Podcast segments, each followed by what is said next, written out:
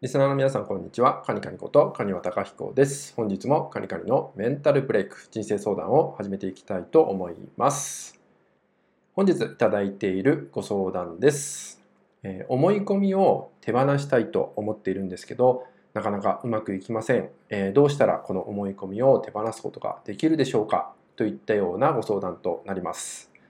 はい。えっ、ー、と、思い込みってことについてのご相談って結構今多いんですね。なので、その思い込みってものについて、まあ、手放したいっていうね、本当にたくさんこのようなご相談をね、いただくことが多いんですけどね。で、ここでお伝えしたいのが、まずですね、そもそもその思い込みっていうのが手放す必要があるのかどうかってことなんですよね。どこかで手放すことを一生懸命頑張ってしまうってことがね、起きてる可能性も高いんですよね。手放すもの手放さないといけないものって言ったような風に逆にこれを思い込んでしまうなんてこともあるんですよね。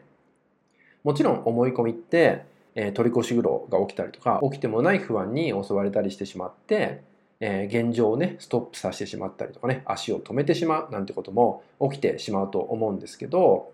それをですね手放さなきゃいけないっていうふうにそこに執着をするってことをまず手放すことが大事なのかなと思うんですよね。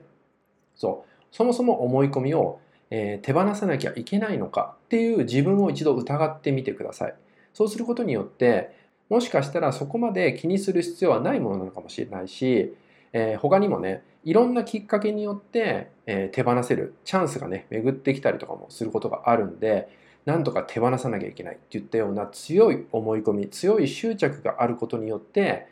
手放すことができなくなったりとかもっと言うとねさらにあ思い込みだっていうふうに、まあ、そこにネガティブに反応してしまう出来事も引き寄せてしまうこともね結構あるんですよね。なので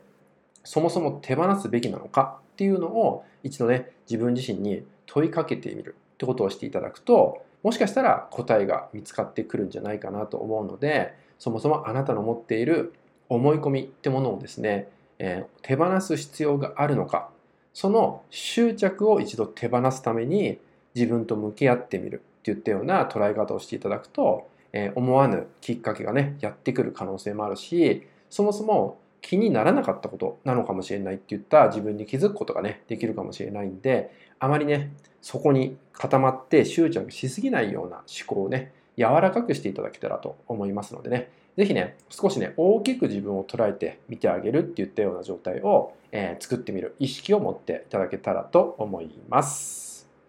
はい、それではですね、今回の内容は以上になります。最後までご視聴いただきましてありがとうございました。